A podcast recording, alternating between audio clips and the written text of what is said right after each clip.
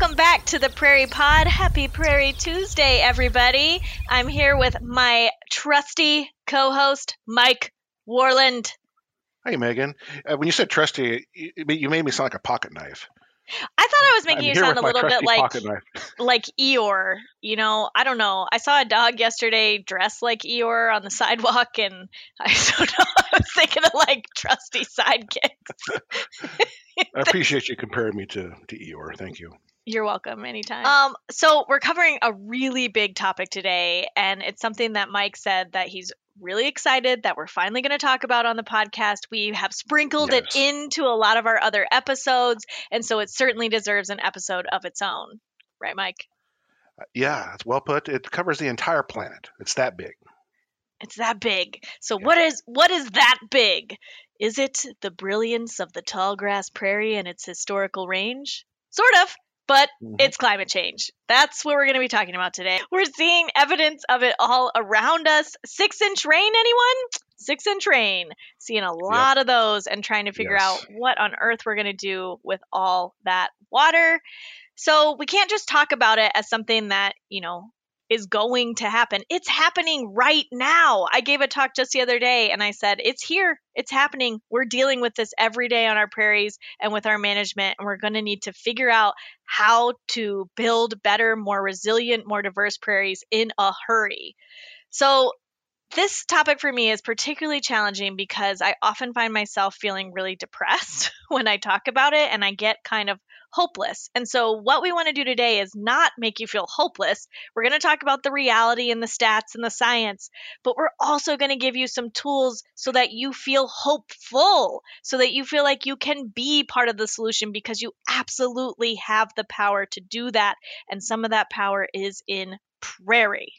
So I'm going to start us off with a quote from the one, the only, Sir David Attenborough. I'm not going to do my David Attenborough voice because I I, I wouldn't probably do it justice.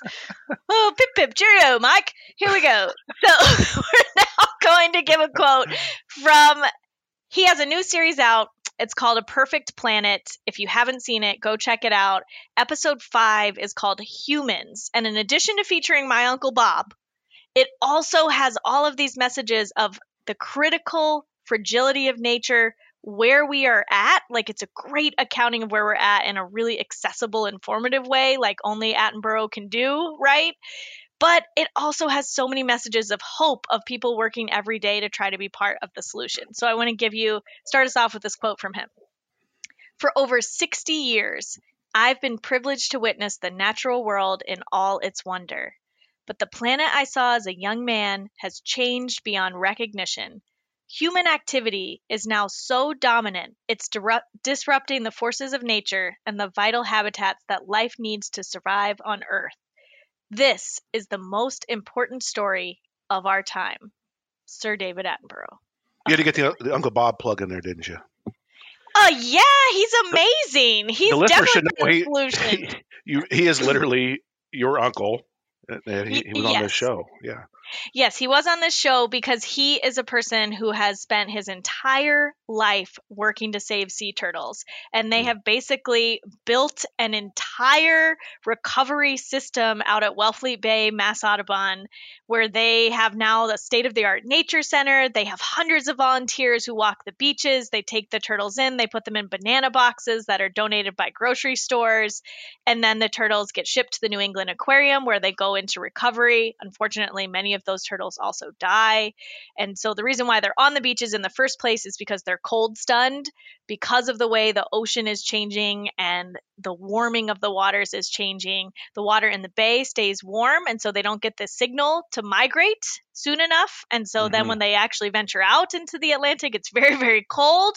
And obviously we know that turtles are Uh, a reptile, and so they some tur- some sea turtles can thermoregulate a little bit, like a leatherback, but most of them are just like other turtles, and they don't really have that thermoregulation ability. So he's built this whole program to try to save turtles because they're a critical part of the ocean ecosystem that supports all of us. Because you I, might not have known this, we get a lot of our oxygen from the ocean. I didn't know you knew so much about sea turtles. Wow. I know. It's like I should be a marine biologist. What am I doing on the prairie? I do. Well, I, that was. Those are my first jobs, Mike, out at Wellfleet Bay. So I remember that now. Yes. It was amazing, um, but not as amazing as working on the prairie. I don't know, or just as amazing as working on the prairie. All all ecosystems are cool. How about that? In their own way. Uh, well but put. The prairie's my favorite. Yeah. We'll just all say right. that. All right, just, we got to introduce our guests. Yeah, I mean, I, the, the lineup today is impressive. We have prairie rock stars on our lineup today. Prairie rock stars. That wasn't a cue this, to sing necessarily, Megan, just to be clear. Uh, it was. That's their intro music. So we're going to start out with prairie rock star number one, Marissa. Introduce yourself. Tell the listeners who you are, what you do. Yeah, hi, I'm Marissa Allering. I'm the prairie ecologist for the Nature Conservancy. I don't know how to follow that, Mike. I'm supposed to be singing, singing my own introduction here. Yeah, it's funny. So, I, yeah, I work for the Nature Conservancy in Minnesota, North Dakota, and South Dakota. But you said marine biology, and that is how I came to prairies um, as well, in a way. I wanted to be a marine biologist, and then, you know, uh, went to school in Nebraska. So that kind of I love that Marissa trajectory. But, yeah, so anyway, that's where I fell in love with the prairies, and uh, I guess the rest is history from there. So. We've discussed the parallels between the sea and prairie many times on this show, and here is yet another one. It's true. I know. I feel like we're soul sisters in this, Marissa, because I also started kind of in the oceans, but then went to school in Indiana. So, yeah. you know, yeah, and that, not a lot of oceans. When I there. went to do my undergrad, they're like, yeah, you could be a marine biologist from studying. And I did take like marine ecology and, you know, freshwater ecology stuff in, in undergrad, but then, you know, did research on the prairie and yeah, fell in love with the prairie. So, seas mm-hmm. of grass, nothing like it. All right, our next prairie rock star is Kenny. Introduce yourself. My name is Kenny Blumenfeld. I am a climatologist with the D N R, the D- Minnesota Department of Natural Resources. I uh, help people understand what's going on with our climate and, uh, you know, help distill the science, which is often at the national or global level, into something that's meaningful for people who work and manage resources right here in Minnesota. Perfect. Such a necessary and important job. Fred, you're our next prairie rock star. Introduce yourself. Hi, I'm Fred Harris. I'm a plant ecologist with the Minnesota Biological Survey in the D N R. And uh, I'm one of those people who would spend as much as possible of my free time wandering around in the natural world, in the outdoors. And lo and behold, I got a job that pays me to do that and find cool stuff. It's perfect. So it's been really awesome. I've been with the Bio- Biological Survey for twenty-seven years, and a lot of it's been to try to document what's left of native habitats across in the areas that I work. And I've worked mostly in the prairie region in northwest, southwest, and southeast Minnesota. And so it's been a very gratifying experience. Fred, I want to add to that, in addition to documenting what's happening in the prairie and where remnant prairie is, you also share that information with so many fellow scientists, land managers, land owners, and that's a really critically important part of your job. And I can tell you there are many people who, who have Fred Harris hashtag goals that they're trying to meet when they're on the prairie. They want to know as much as you, and they also want hats as cool as you. So I have many people come up to me in our plant I D training saying, where can I get a hat as cool as Fred Harris's hat? So there's you're you're not just I've said that. documenting the prairie. You're kind of a prairie idol out there. You need a big hat when you're out in the sun all day at, at seventy degree dew points and that kind of stuff. But yeah, so one of the most gratifying things for me has been identifying and recommending natural areas for, for conservation. And some of them have actually made it to being S N As or Nature Conservancy preserves or things like that. And those are the pinnacle, the highlights of my career is, is being involved in that kind of stuff. Is it safe to say that as a prairie rock star, Fred has tassels on his microphone? And maybe it- That is safe to say, yes. I think you all do, you should, right? Like, but they're in different colors. I can't... Like- I can't I can't drop it, although I suppose I could drop my headset. drop the drop mic. The mic. Nice. Well, we're going to jump right in. We're going to start out with climate change trends and predictions for Minnesota specifically. So, Kenny, we are going to flip it to you. So talk to us a little bit about some of the trends in temperature, precipitation, extreme weather events like droughts and flooding. Talk talk to us talk us through what's happening in Minnesota. Yeah, sure. So so Minnesota's climate, as everybody knows, it's always it's always been pretty extreme. It ranges from, you know, you might be warm one year to cold the next year. So we are used to a lot of variability, both uh, within a given season or within a given year, but also from one season to the next or one year to the next, or even over multi-year periods.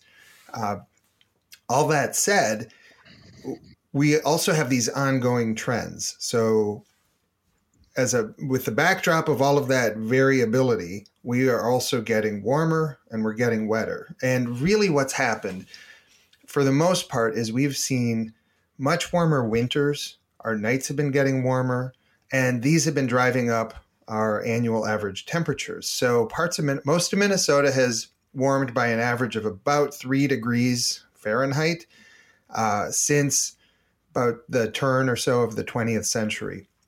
But if you break that warming down, you actually see it's warming much faster in the winter. We're seeing much less warming in the summer. And what warming we have seen in the, in the summer has mostly been concentrated also at night. But wintertime warming is, in many cases, five to ten times faster than summertime warming. At the same time, the majority of the state has gotten much wetter. And uh, this is especially true in in southern parts of Minnesota. So if you're talking about the prairies in particular, you know, those in southwestern Minnesota have been getting f- wetter much faster than northwestern Minnesota. And we're seeing increases not just in annual precipitation, but in the number of days with heavy precipitation, heavy snowfall too. And we're also seeing some of those extremes uh, be larger than we had ever recorded. Now, This all you have to keep all this in mind, though, that it's not like every year is warmer than the year before it or wetter than the year before it, because we have those natural ups and downs that are part of our climate. So there, it's kind of a lot to keep in mind. And these kind of mind-blowing surprises can happen. So you can be in a really wet regime and still have a dry period kind of emerge from within that wet regime. This is something that happened a couple times during the twenty tens. You could also go into, I mean, you know, just because we're getting warmer and wetter, and, you know, if you focus on the part where we're getting wetter, that does not make us drought proof. That does not mean that we won't have drought. It just means that when we average it all up, we're, you know, a typical decade, uh, you know, in the middle of the century is going to be wetter than a typical decade at the beginning of the century. But that does not mean that we're going to do this without ever having drought. We will have drought. And one of the things that we see is even in a drought, you could get these big floods. You could get intense rain. Uh, so we always have to be ready for surprises. Now, in terms of things that we haven't really observed yet, uh, Minnesota has not seen increases in heat waves yet. This is something that's modeled to happen. In other words, the, the numerical simulations that tell us what the climate is going to be like, they suggest that by the middle of the century, we will start getting hotter. And that's really going to be concentrated in the prairie regions. And uh, so we would be seeing more instances of daily extreme heat in the summertime. Things that really haven't gotten, I'm going to use air quotes here, but things that haven't gotten worse in quotes yet uh, might start getting worse in the future. And similarly, drought, we haven't seen in recent decades because we've gotten so wet in Minnesota, including in the prairie regions. We have not seen an expansion or uh, increase in the severity of drought beyond levels that we had ever recorded historically. However, as we get into even a wetter future, with higher temperatures, instances of drought could very well be as severe or more severe than what we have observed historically, because the heat stress and the, and the, the stress on things that need water, including plants, could be much greater at that time. So that's kind of the, the big picture, is that our two big changes are that we've gotten wetter and we've gotten warmer. We're getting wetter in kind of all the ways you'd expect: more precipitation, more heavy precipitation, and and greater extremes occasionally, as long as you keep in mind that these are there's ups and downs that are superimposed over that trend. Hey, this is Mike. Just breaking in with a quick note. We actually recorded this particular episode last February during a, a polar vortex cold snap. And Kenny's going to be talking about that for a little bit here. And so, yeah, I just wanted to alleviate any confusion if you happen to be listening to this during a, a summer heat wave or something. Thanks. For temperature, it's been uh, a little more counterintuitive, because I think people would assume warmer conditions would also connote hotter conditions, but really most of our warming so far, and it's been dramatic, but most of it has been concentrated in the wintertime and at nights. And so the way that that manifests is, you know, you don't have, this is going to be hard for people to, to swallow, because we're recording this in the midst of a pretty good cold, you know, polar Uh, polar vortex disruption and cold outbreak. But these instances of cold have actually become less common and also less severe. And I'm happy to use the one that we're in the midst of right now as a case in point. Uh, it is one of the longer cold outbreaks on record. But when we compare it to other cold outbreaks of similar duration, we find that by and large, this one is ten to fifteen degrees warmer than the historical one. So instead of, you know, we've we've been here before with with prolonged cold in Minnesota, but what we're finding with this particular event is temperatures have been bottoming out in the tens and twenties below zero Fahrenheit, maybe some thirties below in northern Minnesota at times. But we go back historically and look at some of those, and it was more like thirties and forties below zero across the state. So So anyway, warmer, generally concentrated in winter, and wetter in kind of all the ways you'd expect it. And, uh, you know, drought is going to be part of our climate, but it has not worsened just yet. Um, let's jump into what the consequences of this stuff mean. Um, Fred, can you talk a little bit about what this, what these trends that, that Kenny was talking about, what they mean for prairie? Sure. Yeah, so one of the questions we have had at the Biological Survey is, are we seeing any changes in prairies yet that might be related to climate change? And um, we have a project where what we've done is we've gone back and resampled vegetation plots that were sampled twenty to thirty, thirty or more years ago. Vegetation plots are called releves. And we we've so far done this project uh, in s- central and southeastern Minnesota um, on S N As and state parks. We're in the process of writing up a report about it, so hopefully that'll be available soon. But a bunch of the sites that we resampled uh, again recently were native prairie sites, and we're interested in trying to identify what kinds of changes we've seen in, in prairie, in the composition of these prairies. And what we found so far is actually in a lot of the prairie species composition, we don't see much change at all yet. Um, things like big bluestem and, and um, you know, pra- purple prairie clover and so on. Um, what we are seeing is increases in cool season invasive grasses like smooth brome grass, um, which is really ex- increased a great deal, especially um, in, in the in the sites that we've sampled, but also anecdotally, we've seen that happen in southwestern Minnesota as well. Um, and we're also seeing increases in woody shrubs and vines, things like Virginia creeper and wild grape, buckthorn, and poison ivy. And poison ivy is increasing in all the different systems that we've sampled, in forests, in prairies, different kinds of forest. Um, So those are the main changes we've identified. And I think we can relate that the likelihood that these cool season invasive grasses like smooth brome are really stimulated by that increased rainfall that we're getting in the early part of the season. It really seems related to that. But there are a lot of other factors going on to make it hard to say ex- ex- specifically what the cause is. For example, aerial nitrogen de- deposition is also increasing. We're having nitrogen deposition into our soils. It's two to six times what was what was there in pre-industrial times. And the literature shows that increasing nitrogen also gives these cool season invasive plants like smooth brome a competitive advantage. So there are other factors involved. With the woody shrubs and vines and poison ivy, there's literature that says that predicts that these things are going to increase because of increasing ambient C O two levels.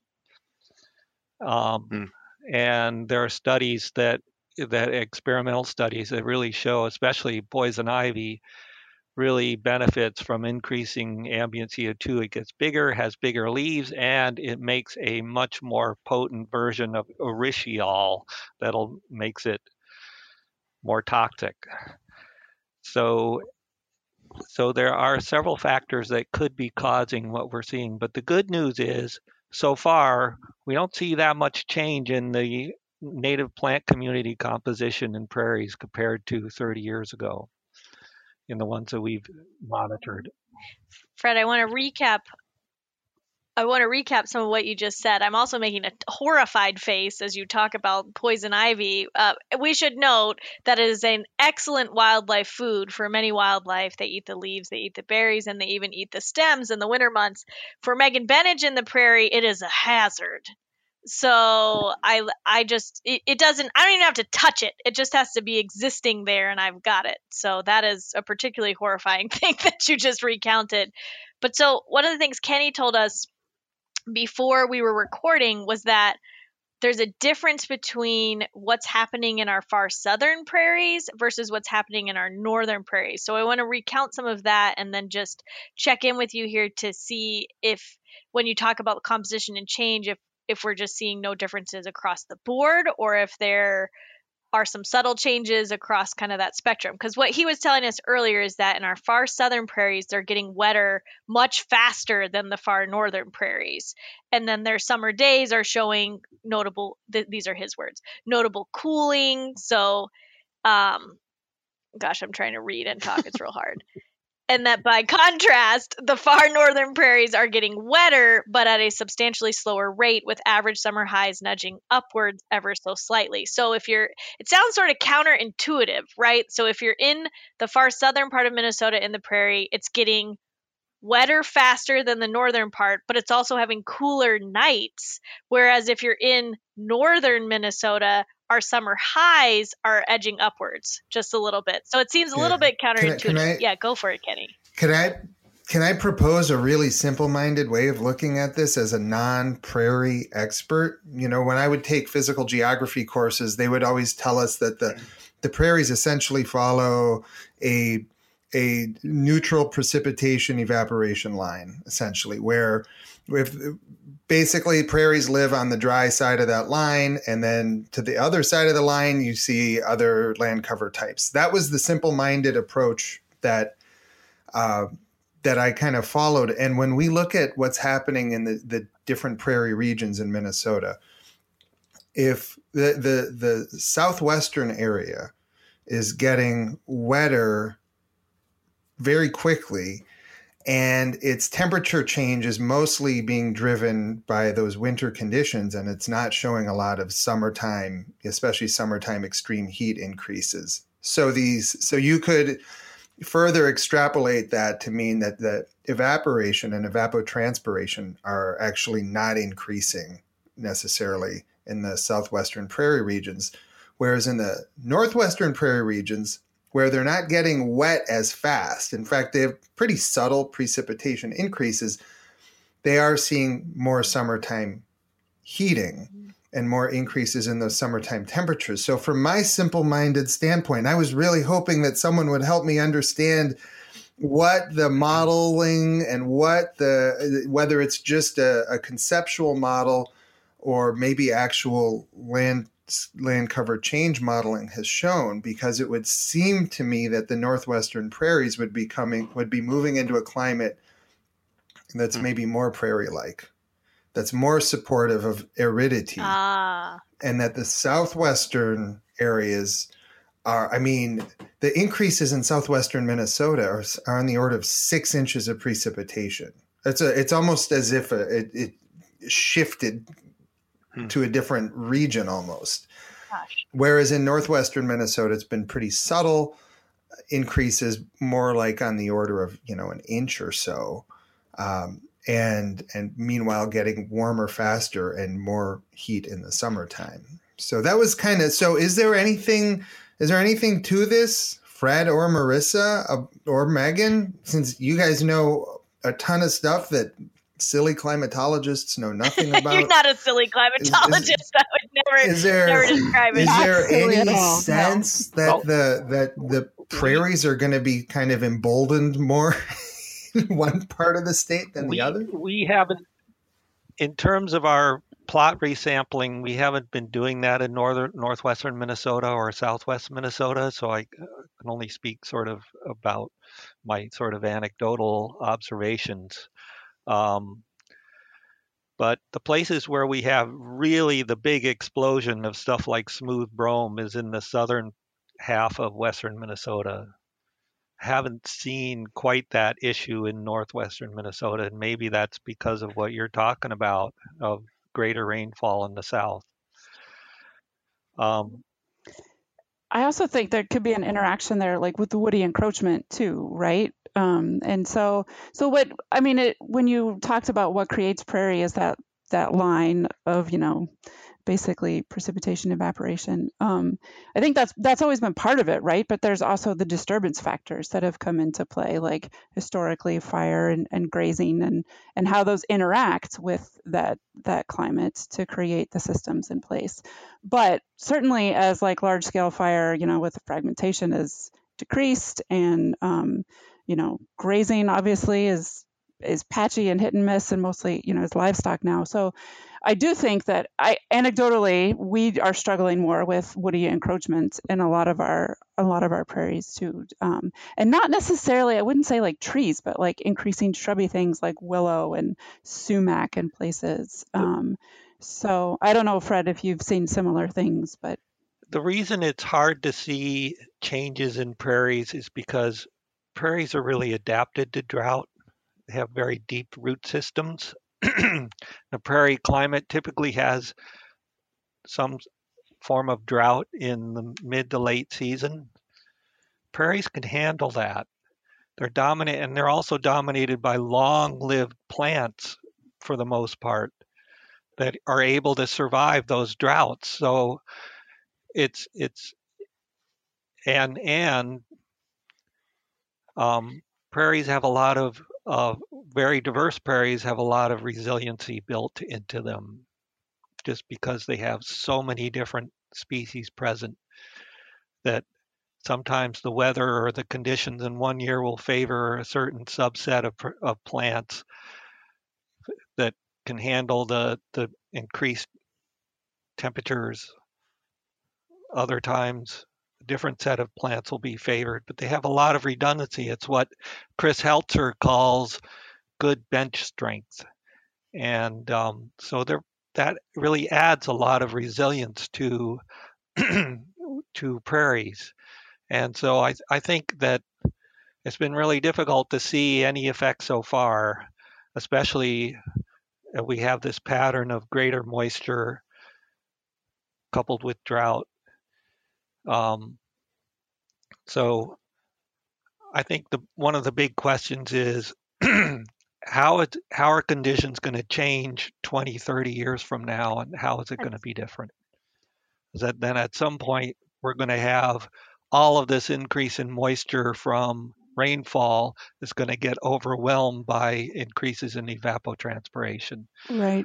There, the environment at some inflection point, which I think is about twenty years from now, things will really be getting hotter and drier because the increase in temperature will overwhelm the increases that we have in yeah, moisture. It all builds on itself though, right? So I don't think it's like change is just going to happen in twenty years. I think it's going to it's going to build, and then maybe things get get worse when changes get more dramatic. But um, well, that and I, but yeah, I want to take it back to a to a hopeful point here because because it might get worse, you, you know. But I, I want to add something helpful. Reduce the doom and gloom. Yeah, a little please, helpful Megan. And hopeful maybe for for our folks listening. Like as I'm hearing this, what I what I really honed in on is right away. Fred talked about resilience, and then he called out the diversity of prairies in and of themselves to be able to be resilient in the face of these extremes.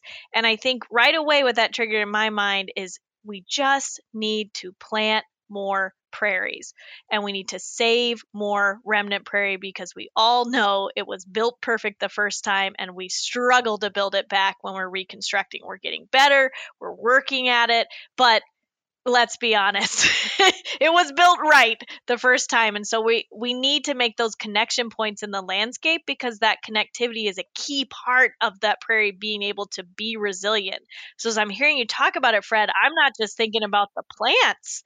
I'm thinking about all of the wildlife and all of the other organisms that are living in that prairie and living in the plant community, but it's the whole system of a prairie ecosystem. And what we really need to be doing as a hopeful message is making sure that I, I guess what I'm hearing is making those connections across the landscape are just as important now, and they will become even more important in the future. So the work that you're doing to protect and build resilience into the landscape is critically, critically important. That's the hopeful part that I'm hearing. You don't don't be overwhelmed like, oh, great, now there's going to be even more woody invasives. Now there's going to be even more brome, all the things I'm already struggling with, right? But there's also a chance for you to keep that resiliency going because the prairie inherently has this bench strength that Fred was talking about. So, and because we talked about wildlife, Mike, I'm going to pass it to you. I love the sports analogies. I just want to say good job to Chris Helzer for the sports analogy. I could understand. You bet. Yeah, we should move on to, uh, if we can touch quickly, at least a little bit on wildlife.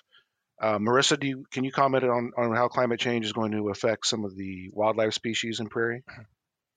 That is a big question. There are a lot of wildlife species out there, Mike. But I can try. Favorites. Pick your favorites. Yeah. Um, yeah, it's a good question. And it's one that actually, you know, in the wildlife field, people we've been struggling with for uh, quite a while now, you know, thinking about climate change and what is this going to mean and doing vulnerability assessments and, um, you know, species distribution modeling. And so I would say there's actually um, a fair amount of literature that's actually looked at, at a lot of this at this point. But but it's it's hard to draw like sweeping generalizations, but I'll, I'll give it my best shot here. I would say, in general, what Megan said about building back prairie and connectivity is, I think, one of the most important things. Like, that's by far, connectivity is by far one of the most widely cited sort of climate adaptation strategies. And when you're talking about wildlife species, um, yeah, I mean, the reason for that is because either we want them to be able to shift their range, and so to do that, they have to be able to move, or we want to make sure that populations are connected and they're getting gene flow so that they can sustain their populations and be able to adapt. So I would say, you know, and what, you know, when talking about like changes in the future and changes that are coming, but Kenny was talking about, well, things that are already happening.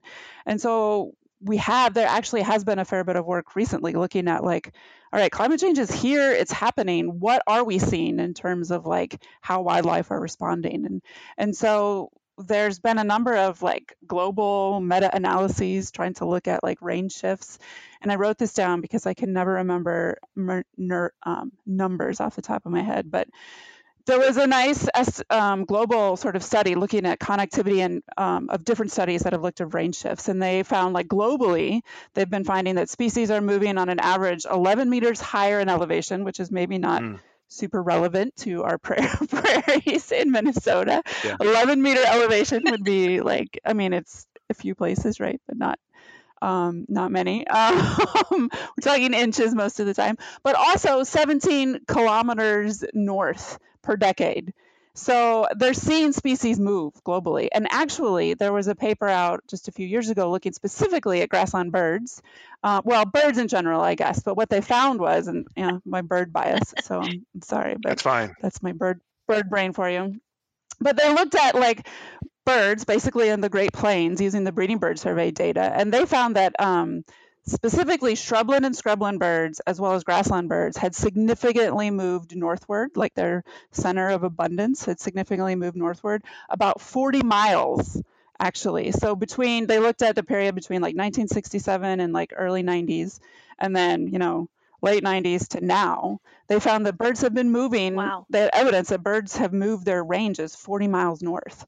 Um, already, right? So, so this just speaks to the importance that range shifts are happening for wildlife species, um, and we need that connectivity to make sure that um, if they are shifting their ranges, you know, they have places places to go and habitat to use. I will also say, like, you know, from the bird world, there's been a lot of work. Um, like Audubon has some nice reports looking at um, evaluating where and predicting where species are going to potentially move to using things like climate envelope models, where they, they say, all right, well, this is the climate where a species exists now, and where is that climate going to exist in the future? And so then predicting range shifts that way. So nice. That was yeah. a really good overview. I, I often think when people are talking about range shifts and they're talking about animals moving, I just...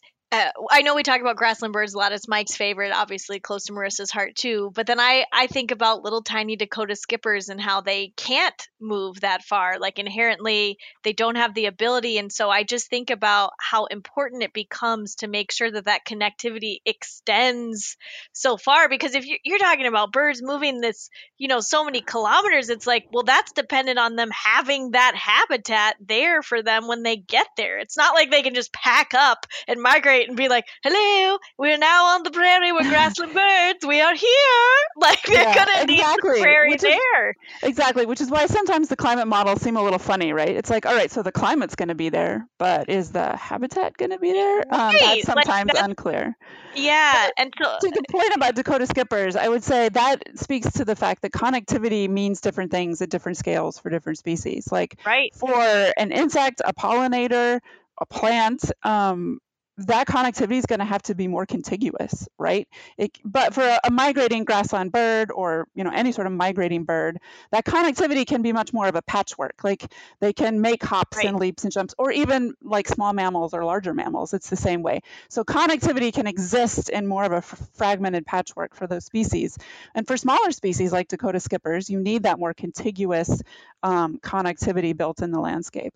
And the other thing for species like pollinators and invertebrates in general, um, that's a, ch- a challenge with climate change is um, thinking about phenology and how tied they are to plant species. I mean, it's a, it's an issue for birds too, in terms of thinking about when they when they arrive and if the insects have even emerged when they get there. Mm-hmm. Um, but same between plants and invertebrates, right? So there's potentially the potential to have all these mismatches um, in phenology between species interactions that are important. And there's been some work along those lines, but I think there's a lot we still don't understand about how important those are and how disrupted they may be already or how disrupted they might become in the future. Absolutely. And you're you're taking us right into our next section here, Marissa, on the where we want to chat with all of you a little bit about strategies for managers to build resilience. But because we're already mentioning connectivity and we've already mentioned resilience, I want to make sure to kind of just ensure that our listeners understand what we're talking about when we say prairies are inherently good at this. They wrote the book on being resilient just because of how they've they've grown and adapted, right? So we often talk when we talk about climate change about reforestation, right? We when you're a kid in school, you learn right away that that tree is giving you valuable oxygen so that you can live. It's storing carbon. Its roots are holding the soil in place. And I think particularly if you're a Minnesota kid in in southwest to northern Minnesota, in the prairie parts of the state, you know, even extending into parts of the southeast, we need to be talking about grass and prairies, and we need to be talking about them and what they're doing for us. So they are doing those same things. They are incredible sinks for carbon. They have an incredible root mass that is sinking that carbon right into the system. They're producing oxygen for you. That's why when Fred's on the prairie, he's he's just breathing. You never hear him sneeze. He's just like, oh, big full breaths of air all the time on the prairie. He could, that's why he can run up those inch high hills so fast while he's teaching his plant classes.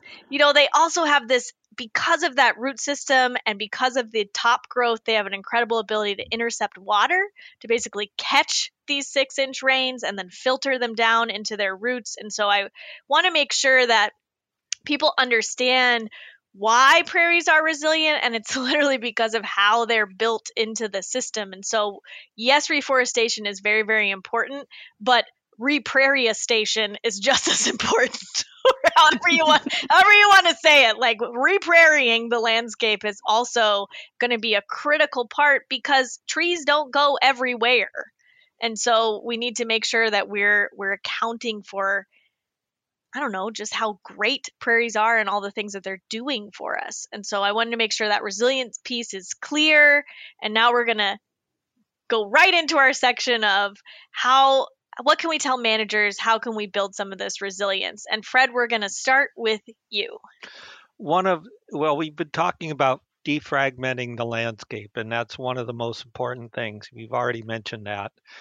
Um, one of the reasons for that is that especially if you can build in some topographic diversity to a site and increase its topographic diversity, you can add resilience. So one of the ideas is that in the future, what's going to happen is prairies are going to shift their position in the landscape. You have prairies that are more adapted to those dry hilltops. It's a dry prairie. You know, prairie on the mid slope and moisture soils, and mesic prairie and wet prairie at the bottoms. A place like Hole in the Mountain Wildlife Management Area or Hole in the Mountain Preserve in southwest Minnesota has huge topographic diversity. And over time, as conditions change, we might see shifts in some of those those types of prairie in their position in the landscape. The, that mid-slope area might look more like what used to be a dry prairie at the top of the hill, things like that. And so, but the sites that are going to be the most threatened are those small fragments that don't have those, that kind mm. of topographic diversity, especially if they're wetter, wetter sites, wet prairies, the small fragments of wet prairies. There's no place for those plants to shift to, or no place adjacent, drier area adjacent to them for plants to shift into them and, and maintain a native dominated prairie system. So right off the bat, as as you've already alluded to, one of the important things is to make make existing remnants bigger, fill in those spaces between existing remnants with restorations. Um, that kind of strategy, and look for ways to increase that topographic diversity um, in an area that's all dominated by prairie. Got it, Fred. Thanks so for that. One of the first things that I think about. Cool. Marissa, um, one thing, one strategy we need to, t- we should touch on, and I've heard, I've heard some, I think there's disagreements about this strategy, and I'm thinking about restorations and, um, I guess there's just a lot of unknowns, a lot of questions about seed mixes. Uh, can you talk a little bit about restorations and seed mixes, and, and if there's strategies we can do to, to build resilience in that way? Yeah, it's a good question. And there, yeah, there's a lot of controversy. There's a lot of debates. There's a lot of questions around, around these issues. And I will say, I mean, I want to echo Fred in saying that when you're building a seed mix, um, well, there's a number of things to consider when you're build, doing a restoration. One is where you put it. And if you can put it somewhere that's building back connectivity, making, you know, making an area bigger, building some stepping stones somewhere, that's that's one thing that just like where you put your restoration can be a climate adaptation strategy. And then there's, right, the seed mix of what you put on the ground. And there's two components to that, right? There's the species that you put in it, and the genetic diversity. So there's the species diversity and the genetic diversity of the seed mix. And I think where the biggest controversy comes is with the thinking about like genetic diversity in some ways. I don't think any of us are arguing about like species diversity in a mix. We need that species diversity is the heart of our resilience. And that's what, that's why I don't think like in some ways, as a manager, you shouldn't be thinking of doom and gloom with management, because anything you're doing to manage for species diversity, whether it's on a remnant or a restoration, is going to be fostering, you know, resilience and climate adaptation ability. So that's the first thing to keep in mind. Species diversity is key. But then, you know, there's some thinking that we might want to do about, all right, I, just, I don't want to say species diversity is easy, but I want to say it's a little easier than genetic diversity, because we can see different species. You can go out to a prairie and you can say, there are a lot of species here. You can't see what the genetic diversity of that prairie is. So it's hard to know, do I have a lot of genetic diversity at this site or not? Um, and so, you know, we've been using in our restorations for a long time in Minnesota, you know, this idea about local adaptation, which absolutely truly exists. Like local adaptation is a thing, um, but there are some some things to consider when we're thinking about how that works in our restorations.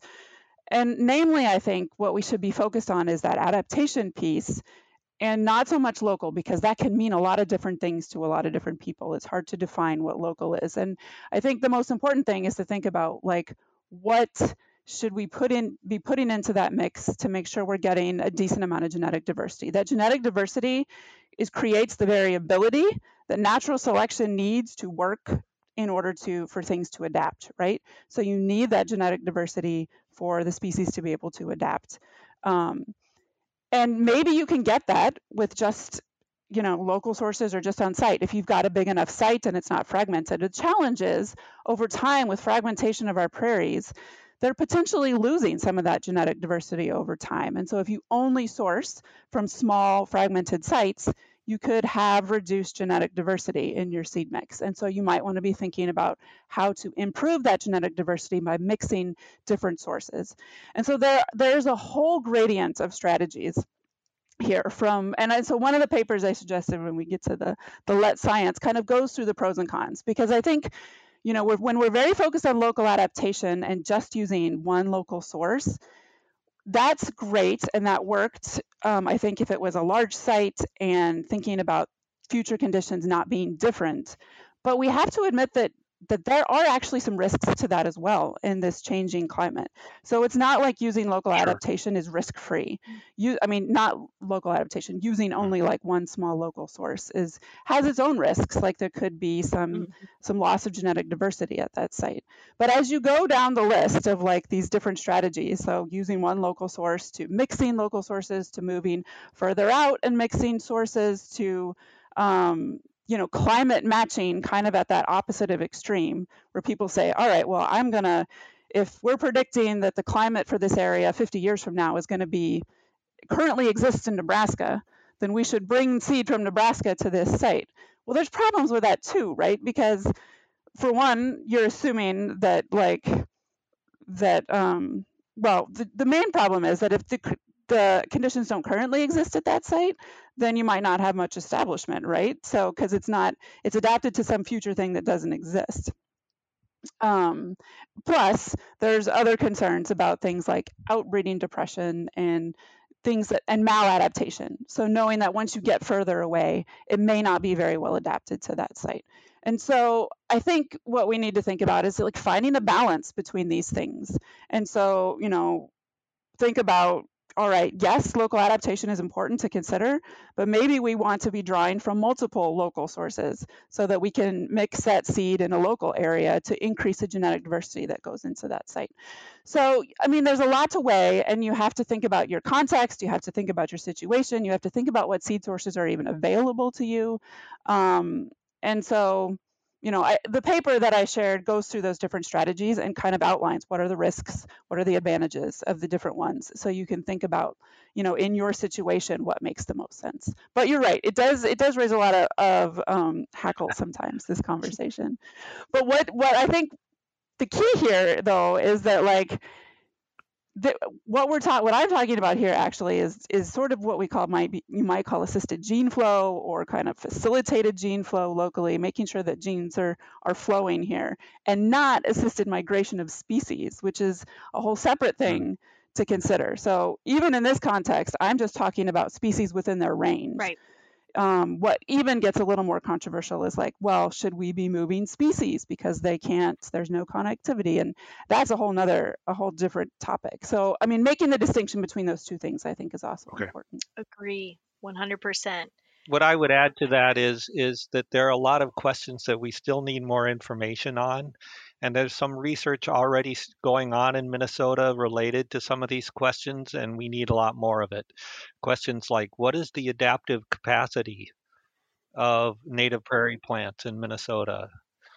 Um, what restoration practices are working, and how well are seeds sourced from farther away actually doing in comparison to local seed? We need we need more studies of those kinds of things to help inform our practices. At the same time, we want to be careful yeah. around some of our best native prairie remnants, because we we want to be able to study those and see how they're changing over time and adapting over time without being altered, you know, genetically by gene flow from from seed from somewhere else that's been planted next next to them. Things like that. So, or um, do we want that gene flow? I don't know. Well, it's a whole it's a whole debate point. Because if if we were talking about a a prairie landscape that still had the majority of it on the land, where the reality is we're talking about a tall grass prairie system that has less than two percent left in Minnesota, and so.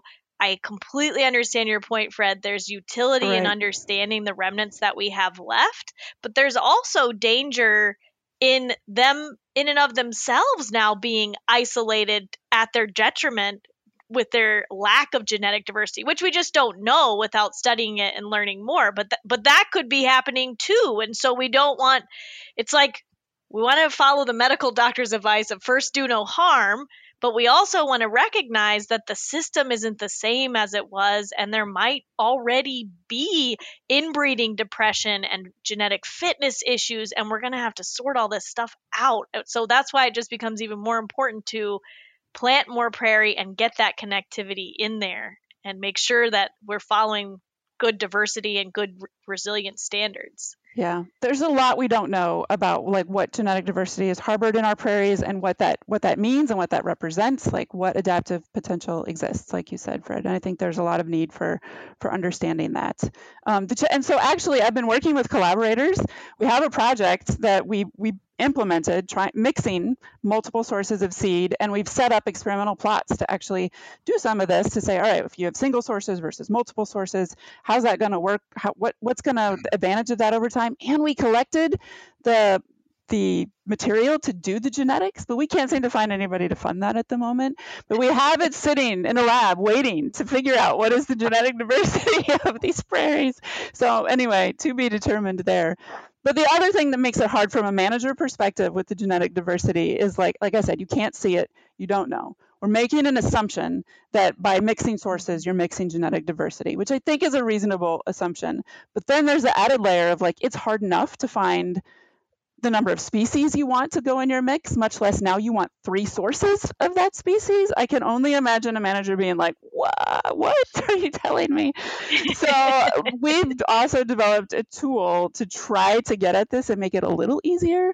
So in Minnesota with this project, we had a bunch of crews out kind of mapping locations of lots of the common prairie plants with the idea that this could be used to say, all right, I want to put, you know, purple prairie clover in my restoration and I want three sources, and you could use this tool to say, where could I find three sources in where I, you know, around my preserve? So we're continuing to add to that, and it's a tool that's shareable to others, um, and I can share the the web links and stuff to that, um, that maybe you guys could put on the on the um, podcast. Yes, site, it is helpful, helpful, and we will do so. That. And while we're making managers' lives complicated, I also want to give a shout out to our native seed industry in Minnesota, uh, and just mention them briefly that when they are collecting seed, they are trying to do some of that local mixing, right? They're going across a site, they're going up and down a hill slope, they're making sure that if they're that they're not just getting it from one small localized patch. So some of that mixing is already happening inherently in just how we collect seed. And that's part of our good standard practice and guidance when we tell people how to collect seed, is that we don't want them to just collect it from one small localized patch. We want them to try to build in some of that mixing in, like you said, Marissa, in the hopes that we're capturing more of the genetic diversity from that site that we hope, even though we can't see it, does exist there. So I just want to give that plug. Yeah. And I would say on those lines, you know, so the tool that I talked about is like, if you're going to be doing harvesting or hand collecting for your restorations, if you want, but for vendor purchasing, like if you're buying seeds from our vendors in Minnesota, like we've actually, you know, said, hey, would it be possible to get three different sources of these species? And they've actually been like, yeah, here, we can give you three sources from this species and two from this species and tell you where they came from. So if you're doing working with vendors, it's not, you know, it can't hurt to ask um, as well. And if more people ask, they might, you know, this might become more sort of consumer demand driving um, the process. So it's anyway. Really important to monitor the outcomes and determine how successful those mixes are compared to other options. And um, so I'm really excited to hear about your project, Marissa, and I'd love to hear the results. Yeah, we planted it last year, as you know, with restorations. To be, it'll be a, a couple of years before we, we have any results. But yeah, we also have an effort here called the Prairie Restoration Initiative, right, Megan? We sure do. So the Prairie Reconstruction Initiative group, is that what you're thinking of, Fred? Those those yes. folks. Yeah. yeah, sorry, not to. You're right. We do. So the Prairie, and Marissa's part of the Prairie Reconstruction Initiative, and and I am also. And so that is a group that is multi-state, and basically what they are trying to do is just what all these things that we're talking about, we're getting really excited about because we're science nerds, we're prairie nerds. We want to figure this stuff out. We want to solve all the mysteries that the prairie offers us. That group is trying to collectively figure out how we can do a better job of tracking what we're doing when we build prairie on the landscape, what we're doing with our reconstructions, and what's working and what isn't. And so part of that is they've built this awesome database where you can enter in your seed mix, all of the site prep that you did, any management that you did, and then they're hoping to use that to then evaluate what's actually happening on the land so that we can collectively get better at this. Instead of it being like, well, Megan Benage is now one hundred two years old and she really understands a lot about how to do this right and she's about to die. Like we, we want to try to learn from each other faster. I mean, I just can't think of any That's what science is, right? Look at how fast we can do things when we put our collective heads together. And that's what the Prairie Reconstruction Initiative is all about. It's this multi-state effort to try to figure out how we put our heads together at a practitioner level, at a landowner level, and at a researcher level to get better at this. And we're trying to do it in a hurry because we know climate change is here. So Kenny, take us home here for a second. Help us. Like we're talking about a lot of climate change stuff. It's a lot of big picture stuff. It can be very overwhelming. What are is one piece of advice that you would give to land managers and folks struggling with this? What should they be thinking about as they're trying to plan for climate change and integrate it into their work?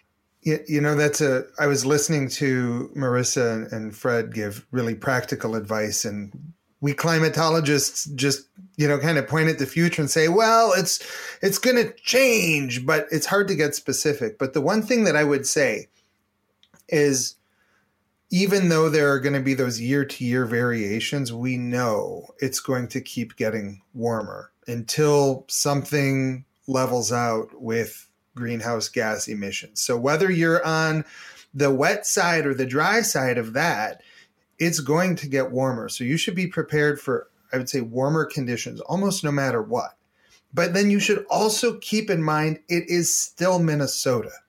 And and so, you know, we're not saying goodbye to winter. We're not we're not going to have ninety-four degree days in February. That's not where we're going. It, we're still going to be importing air masses from the north for six months out of the year. So uh So keep in mind that even as you contemplate these changes, the Minnesota you have always known, the one that goes back and forth between hot and cold and wet and dry regimes, that's always going to be there too. So however you can infuse what Fred and Marissa were saying with that knowledge that it's still going to be wildly variable, uh, that would be the advice I would give.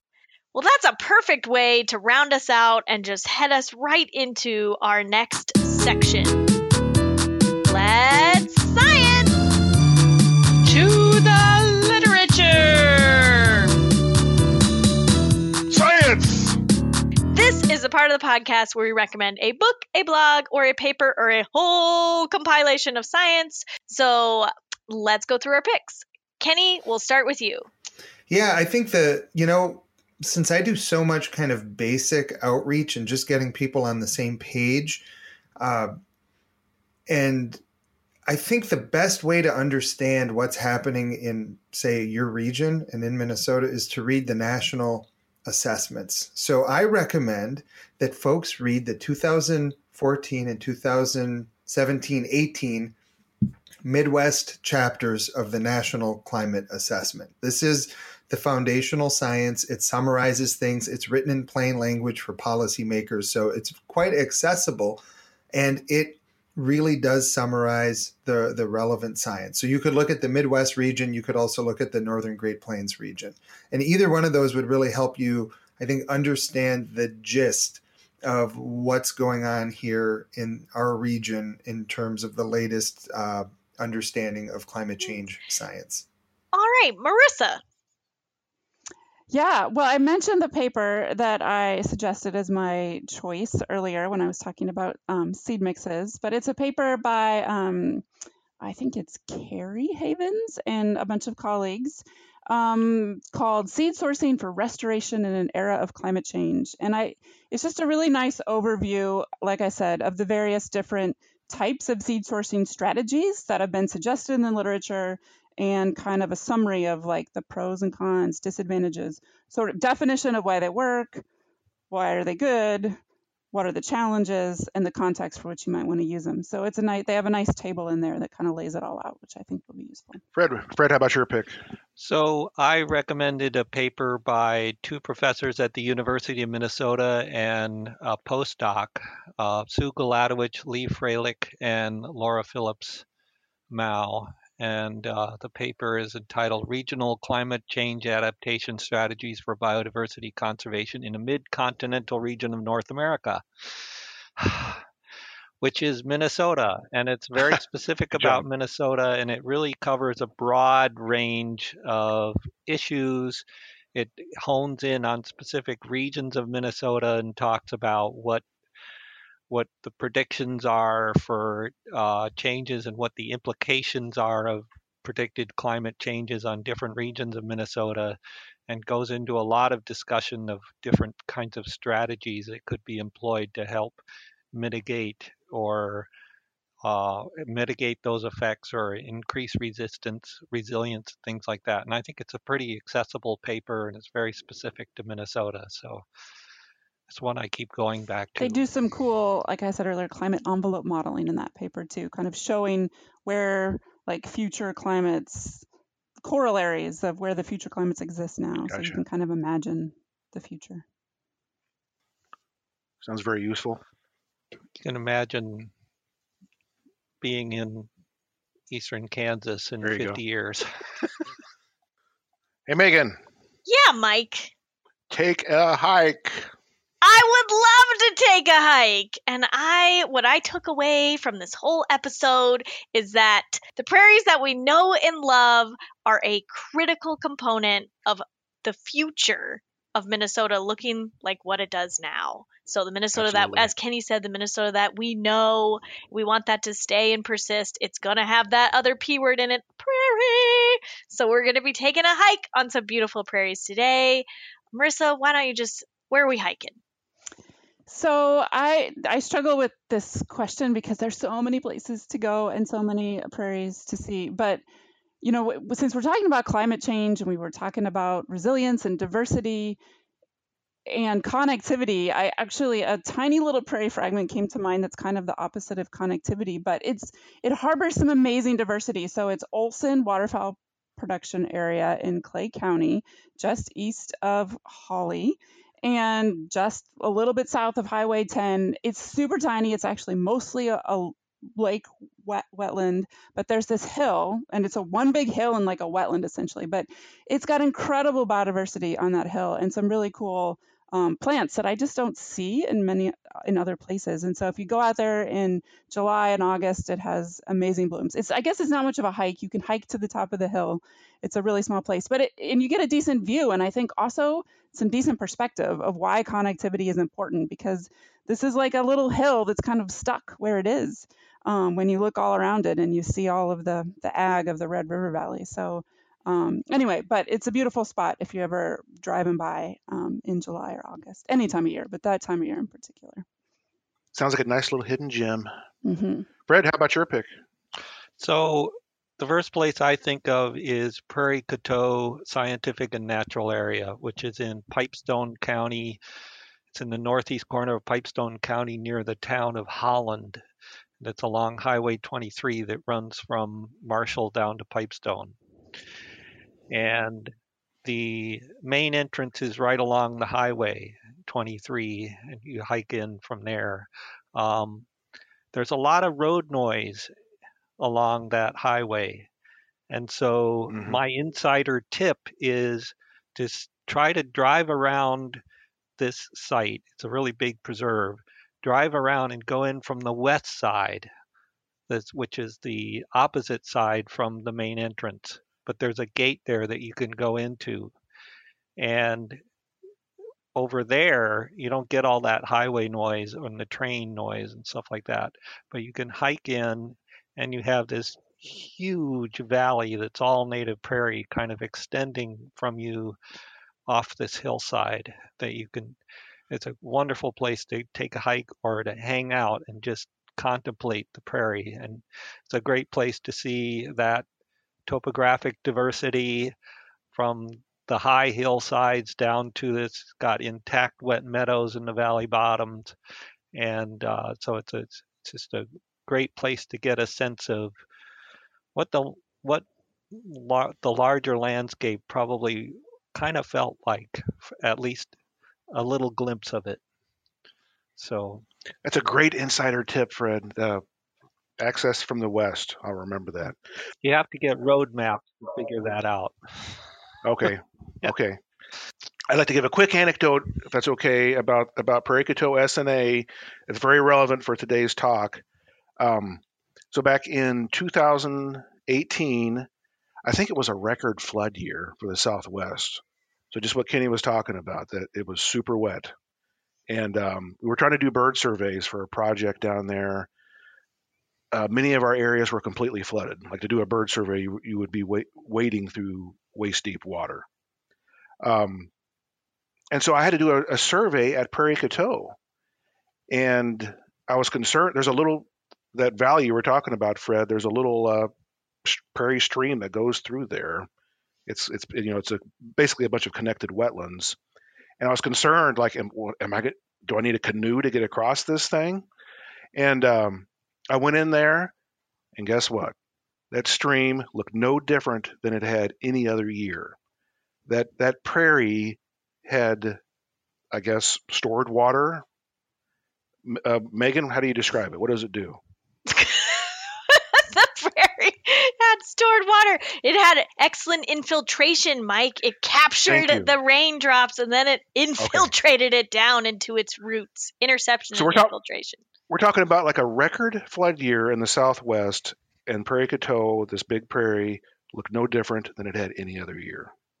I feel like I should have put that in sports terms for you, Mike. Like, the prairie intercepted the rain. Oh, my gosh. Then it's it's going down nine feet, now ten, now eleven. The water's almost into the groundwater. Holy cow. Like, if I had done that, that would have been – you really would have gotten it. You would have added some drama. Thank you. Yeah. yeah. Kenny, let's hear from you. What's your pick? Well, we're just going to go out to Carver Park. It is, you know – I, I feel really intimidated talking about prairies with a bunch of prairie experts because my experience on them is not as great as as uh, what you all possess. But I can tell you that when I get out to Carver Park Reserve, you know, just from the city, and so uh, you see an openness that you don't really see in other areas. There's some nice hiking paths. There's some of those paved paths too. I don't know what pu- prairie purists think about that, but uh, it's, you know what, it's usable. It's fairly close to the metropolitan area. It's uh, it's, you know, a half an hour, forty-five minute drive from most parts of the Twin Cities area. And I don't think it's as pristine as some of the areas that you all will talk about, but it is, uh, you know, it, it can kind of give you a sense. And I know there's been some prairie restoration work that's been done by Three Rivers Park over the past couple decades. So it's a nice example of uh, what that kind of landscape system looks like in Minnesota without getting too far afield. I love it. I think it's a nice Very example cool. of uh, connectivity and resilience, which is what we're talking about on here today. They've got some remnant mm-hmm. pieces, and then they've got the restorations built in. I love that you made it sound so much smarter. So I really appreciate that. That's this is yeah. I'm like, oh, it's open, and then you've got a oh yeah, no. Kenny, I don't think stick with the theme. I don't think anybody's ever said that to me before. Yeah, no, I. I appreciate the save. Thank you. Thanks, Megan. Man, you can come back every week. Did you hear him? He said I sounded smarter. Well, let's just, uh, and next week we'll be joined by Kenny Blumenfeld, climatologist, on the podcast. Well, this has been That's a great pick, Kenny. I mean, just all the more important because of how many people, how, how accessible it is by that huge number of people. So all the more important for that reason. Absolutely. Oh my gosh, we could just t- climate change. If you guys haven't figured this out in this episode, it's a such a big topic, and so we could have we're a gonna, whole conference about it. We could, you know? uh, yeah. we could have multiple conferences about it. And so I want to boil it down, if I can, into five words for you. Okay, five words. Are you ready for this, Mike? Mm-hmm. Diversity, connection, resilience, balance, and prairie. That is how we're going to get there, folks. And so if we can combine all of those philosophies, ideologies, guiding principles into our work, that is going to serve us very well. Don't get overwhelmed by all of this. Just go out and plant some more prairie, people. All right. Five so, words. Well done. Thank you. Five words. That's right. You're welcome. So catch us next Tuesday on the Prairie Pod. We have been reminded this season so many times that there is wisdom in the land itself. It is telling us things if we are just willing to listen. The lesson of diversity there is ever present. It's such a great word. It's not only the backbone of everything that Mike and I do for our jobs, building connections across the prairie landscape so it can persist, sustaining us just as it has sustained Native people and settlers through time. We already said this. It's the guiding principle for what makes our world work in terms of our jobs and our connection to nature, but it also makes the world work just in terms mm-hmm. of people. Diverse ideas, approaches, values make this big, wide world interesting, fun, and arguably so much better. So just as diversity serves the prairie and allows it to thrive, there's a lesson there for us. It allows us to thrive as people when we learn to embrace it. And so next week, Mike and I are super excited to take a page out of the Prairie Book.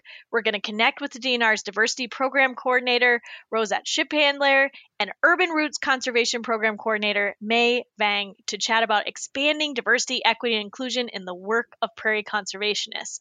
Because we do not have all of the answers. If you have not learned this already, it is going to take a giant collective of minds, not just Mike and I talking to each other in a vacuum. We are going to need a lot of perspectives, and it certainly needs to include all of the cultural and other identities that we define ourselves as as people, so that we can come together just as the parts and pieces of the prairie serve it. We're going to need that to figure this landscape out and make sure that we're building it right.